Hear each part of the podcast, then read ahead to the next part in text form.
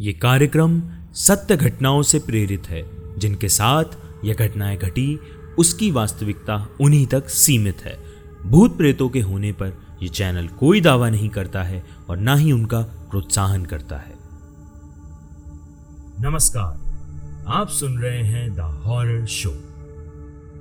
रात के करीब साढ़े नौ बजे, सुरेश अपने ऑफ़िस में काम कर रहा और बाहर तूफ़ान के साथ भारी बारिश हो रही उन दिनों सुरेश का एक प्रोजेक्ट लॉन्च था और वो उसी में व्यस्त था। उसे टाइम का पता ही नहीं चलता था कि वो कभी रात के दस बजे निकलता था तो कभी ग्यारह। और उस दिन भी उसे निकलते निकलते करीब साढ़े ग्यारह बज गए थे और उसके मोबाइल की बैटरी भी डेड हो गई। सुरेश जब बाहर निकला तो उसके होश उड़ काली अंधेरी रात और सुनसान रास्ता। ऊपर से वो गरजते हुए और बारिश, ये सब उस रात को और भी खौफनाक बना रहे वहाँ आसपास में कोई नहीं था। तूफ़ान के साथ तेज बारिश हो रही। तूफ़ान की वजह से बिजली के खंभों पे लाइट नहीं। सुरेश ने जैसे तैसे करके अपनी बाइक निकाली और अपने घर की ओर जाने लगा। कुछ देर बाद अचानक रास्ते में उसे एक बिल्ली दिखाई और उसकी बाइक वहीं रुक गई। लेकिन आश्चर्य की बात यह थी कि उसने अपनी बाइक का ब्रेक लगाया ही नहीं। उसे उसे ऐसा लग रहा था कि जैसे मानो उसकी बाइक किसी ने पकड़ ली हो। सुरेश बाइक से उतरा और उसने बहुत कोशिश की। लेकिन बाइक ना हिल रही थी, ना ही स्टार्ट हो रही थी। बारिश में सुरेश पूरा भीग चुका था। ठंड के मारे उसकी वहाँ कपकपी छूट रही थी और दूसरी तरफ़ बिजली कड़क। वहाँ एक अलग ही डर का माहौल बन चुका था। तभी अचानक उसे ऐसा लगा कि किसी ने उसकी पीठ पर हाथ फेरा। सुरेश ज़ोर से चिल्लाया, कौन है? कौन है वहाँ? उसने पीछे मुड़कर देखा तो कोई नहीं। उसने सोचा कि शायद उसका वहम होगा। सुरेश बहुत डर गया था और फिर वहाँ लाइट लबझब करने की आवाज़ आने लगी। उसने पास में देखा तो वहाँ ना कोई बिजली का खंबा था, ना ही कोई और लाइट। फिर उसकी नज़र अपनी बाइक की हेडलाइट पे पड़ी और उसने देखा कि वो लपझप की आवाज़ उसकी बाइक की हेडलाइट से आ रही थी। वो लाइट कभी जल रही थी तो कभी बंद हो रही थी। ऐसा कुछ देर तक चलता रहा और फिर हेडलाइट बंद हो गई। सुरेश को कुछ समझ नहीं आ रहा था कि यह सब क्या हो रहा है जैसे तैसे उसने अपना होश संभाला और मोबाइल फ़ोन ऑन करने की कोशिश करने लगा। वो फ़ोन ऑन कर पाता, उससे पहले ही उसे पेड़ से लटकता हुआ एक सफ़ेद छाता दिखाई दिया। सुरेश ने डर के मारे अपनी आँखें बंद कर ली, लेकिन वो अपनी आँखों को ज़्यादा देर तक बंद नहीं कर पाया। और जब उसने अपनी आँखें खोली तो उसके पैरों तले ज़मीन खिसक गई। उसकी नज़रों के सामने एक औरत खड़ी थी। उसने सफ़ेद रंग की साड़ी पहनी हुई थी और वो डरावनी नज़रों से सुरेश को देख रही थी। फिर उस औरत ने छाता ज़मीन पर फेंक दिया और फिर से बारिश की बूंदें गिरना शुरू हो गई। और फिर तभी जैसे ही पानी की बूंद चुड़ैल की साड़ी पर गिरी उसकी साड़ी का रंग सफ़ेद से लाल हो गया और वो बिल्कुल चुड़ैल का भेस बदलकर दुल्हन की तरह दिखने लगा। सुरेश बौखला गया था कि उसका सर घूमने लगा था। सुरेश घबरा के वापस अपनी बाइक को स्टार्ट करने लगा और बाइक चालू हो गई। जैसे ही सुरेश वहाँ से निकल कुछ दूर पहुँचा, वो औरत अचानक उसके सामने आ गई और सुरेश अपना बैलेंस खो बैठा और पेड़ से जा टकरा पेड़ से टकराते ही तुरंत उसकी मौत हो गई।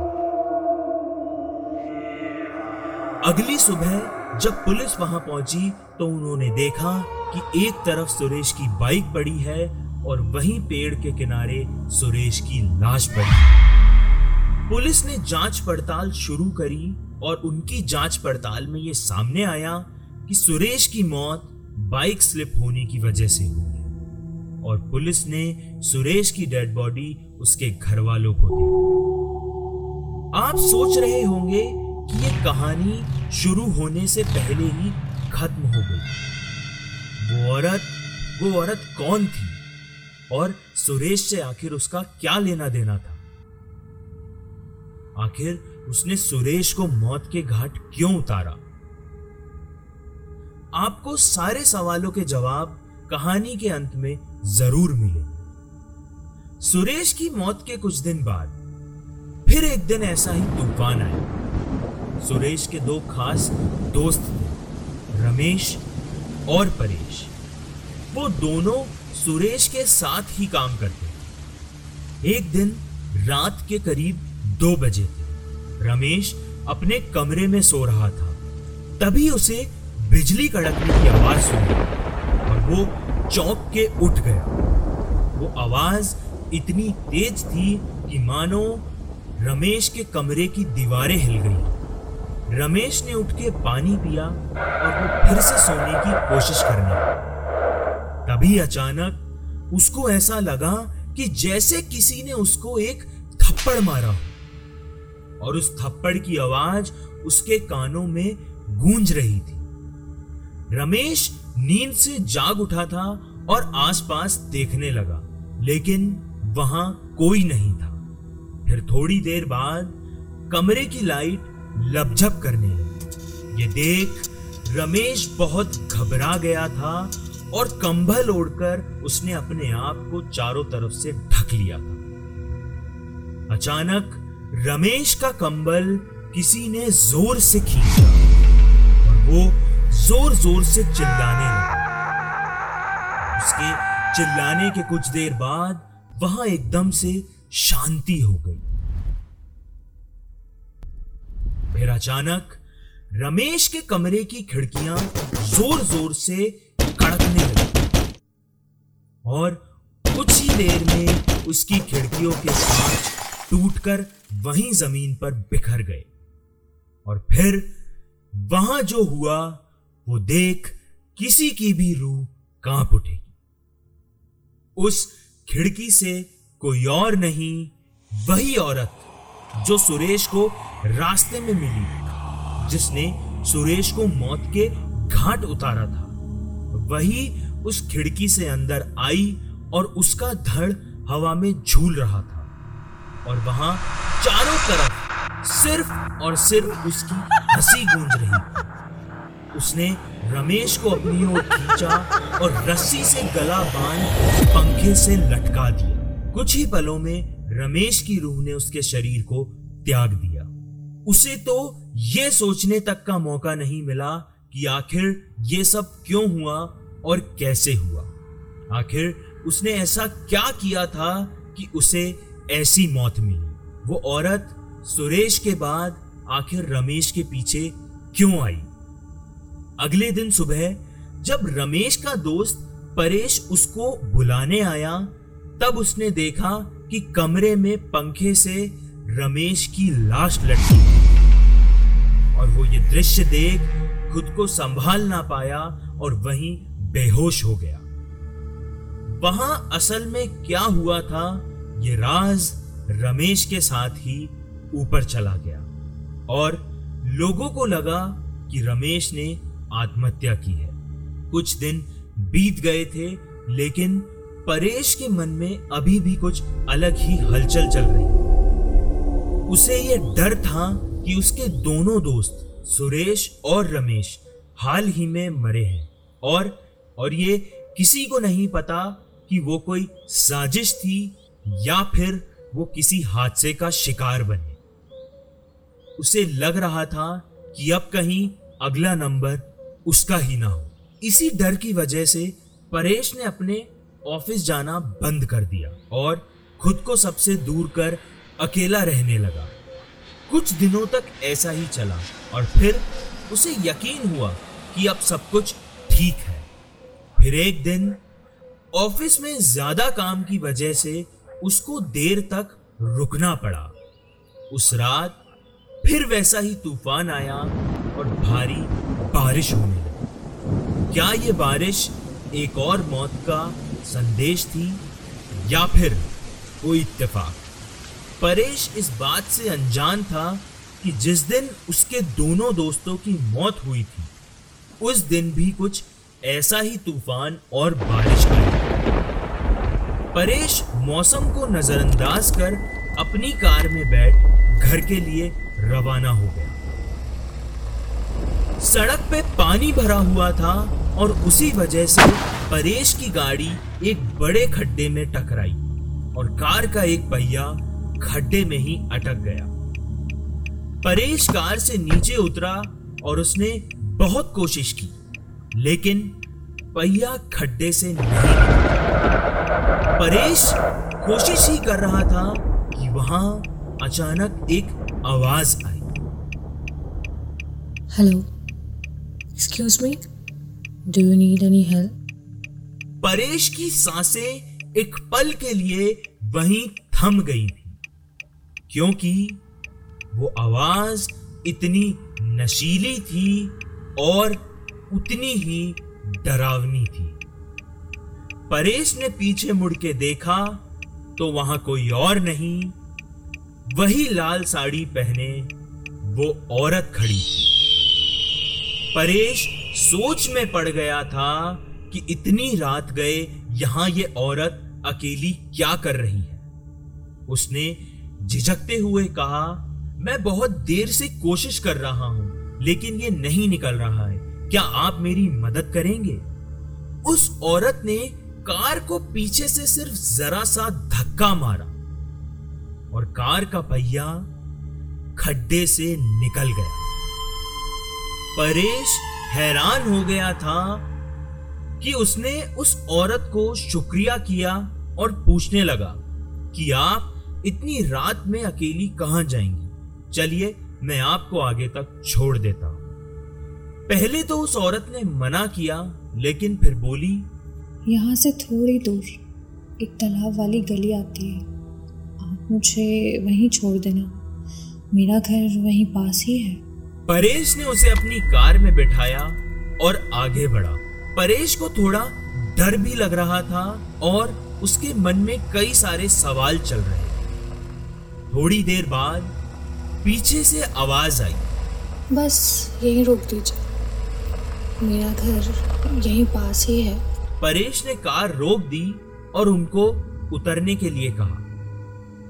उस औरत ने कोई जवाब नहीं दिया और ना ही वो गाड़ी से नीचे उतरी। परेश ने फिर पीछे मुड़कर देखा तो उसकी आँखें फटी रह गई।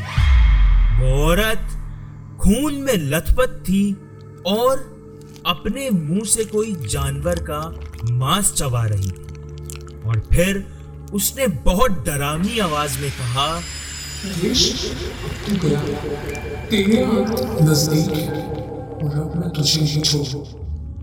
परेश सकपका गया था और उसके होश उड़ चुके थे। उस औरत ने परेश को ज़ोर से धक्का दिया और वो कार का शीशा तोड़ सड़क पे जा गिर पड़ा।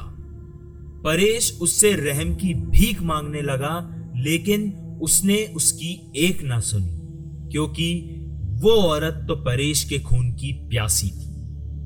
वो औरत बोली तुझे आज कोई नहीं बचा पाया। तेरे दोनों दोस्तों को मौत के घाट मैंने ही उतारा था। और आज तुझे मार के मैं अपना बदला पूरा करूँगी। याद कर वो वो रात दो महीने पहले, जिस रात तुम दोस्त शराब के नशे में धूप मेरी होने वाली पति की बारात में जबरन घुस गए थे। याद आया कुछ? और भी सुनना चाहता है? परेश को समझ आ गया था कि आखिर ये औरत कौन है और इन्हें क्यों मारना चाहती है। परेश जब तक कुछ बोलता, उस चुड़ैल ने उसे हवा में लटकाया और उसके शरीर की सारी हड्डियाँ चटका दी और उसे ज़मीन पे गिरा दिया। वहीं परेश की मौत हो गई और उसकी मौत के साथ ही चुड़ैल अचानक वहाँ से गायब हो गई। दूसरे दिन परेश की लाश भी पुलिस को मिली और उन्होंने उसे भी एक्सीडेंट समझ फ़ाइल क्लोज कर दी। सुरेश, रमेश और परेश के साथ असल में क्या हुआ था, ये उन तीनों के अलावा कोई नहीं जानता था। लेकिन आप ज़रूर ये जानने को विचलित हो रहे हैं कि आखिर उन तीनों ने किया क्या था। दो महीने पहले तीनों दोस्त पार्टी करके घर वापस जा रहे थे और तीनों ही दोस्त नशे में धुत थे। रास्ते में उन्हें एक बारात जाती हुई दिखी और वो लोग उस बारात में जबरन घुसकर नाचने लगे और वहाँ पे लोगों से बदतमीजी करने लगे। जब वहाँ उन्हें लोगों ने रोका और बाहर जाने को बोला तो उन तीनों ने वहाँ मारपीट शुरू कर दी। और जब सिक्योरिटी ने उन्हें रोका तो सुरेश ने उस गार्ड की बंदूक लेकर दूल्हे को ही गोली मार दी और वहीं उसे मौत के घाट उतार दिया। और फिर वो तीनों वहाँ से फरार हो गए। और जब ये बात दुल्हन और उसके परिवार को पता चली तो उसके पूरे परिवार ने शादी के मंडप में ही जहर खा के आत्महत्या कर और जब से ही राखी की आत्मा बदले की आग में यहाँ वहाँ भटक रही थी और उसने मौका मिलते ही इन तीनों को मौत के घाट उतार दिया। कई बार लोग जाने अनजाने में या फिर शराब के नशे में बहुत कुछ गलत कर देते कुछ लोगों को कानून सजा देता है और जो लोग बच जाते हैं, उनका हिसाब प्रेत आत्माएँ खुद करती हैं। आपको क्या लगता है, उस रात उन लोगों से जो गलती हुई, क्या वो माफ़ कर देने लायक थी? या फिर उनके साथ जो हुआ, वही सही था?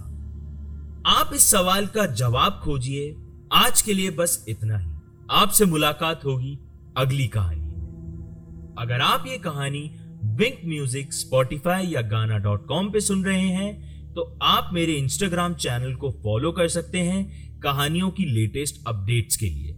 और आप मेरी कहानियों का लुत्फ विजुअल्स के साथ मेरे YouTube channel the Horror Show पे उठा सकते हैं। धन्यवाद।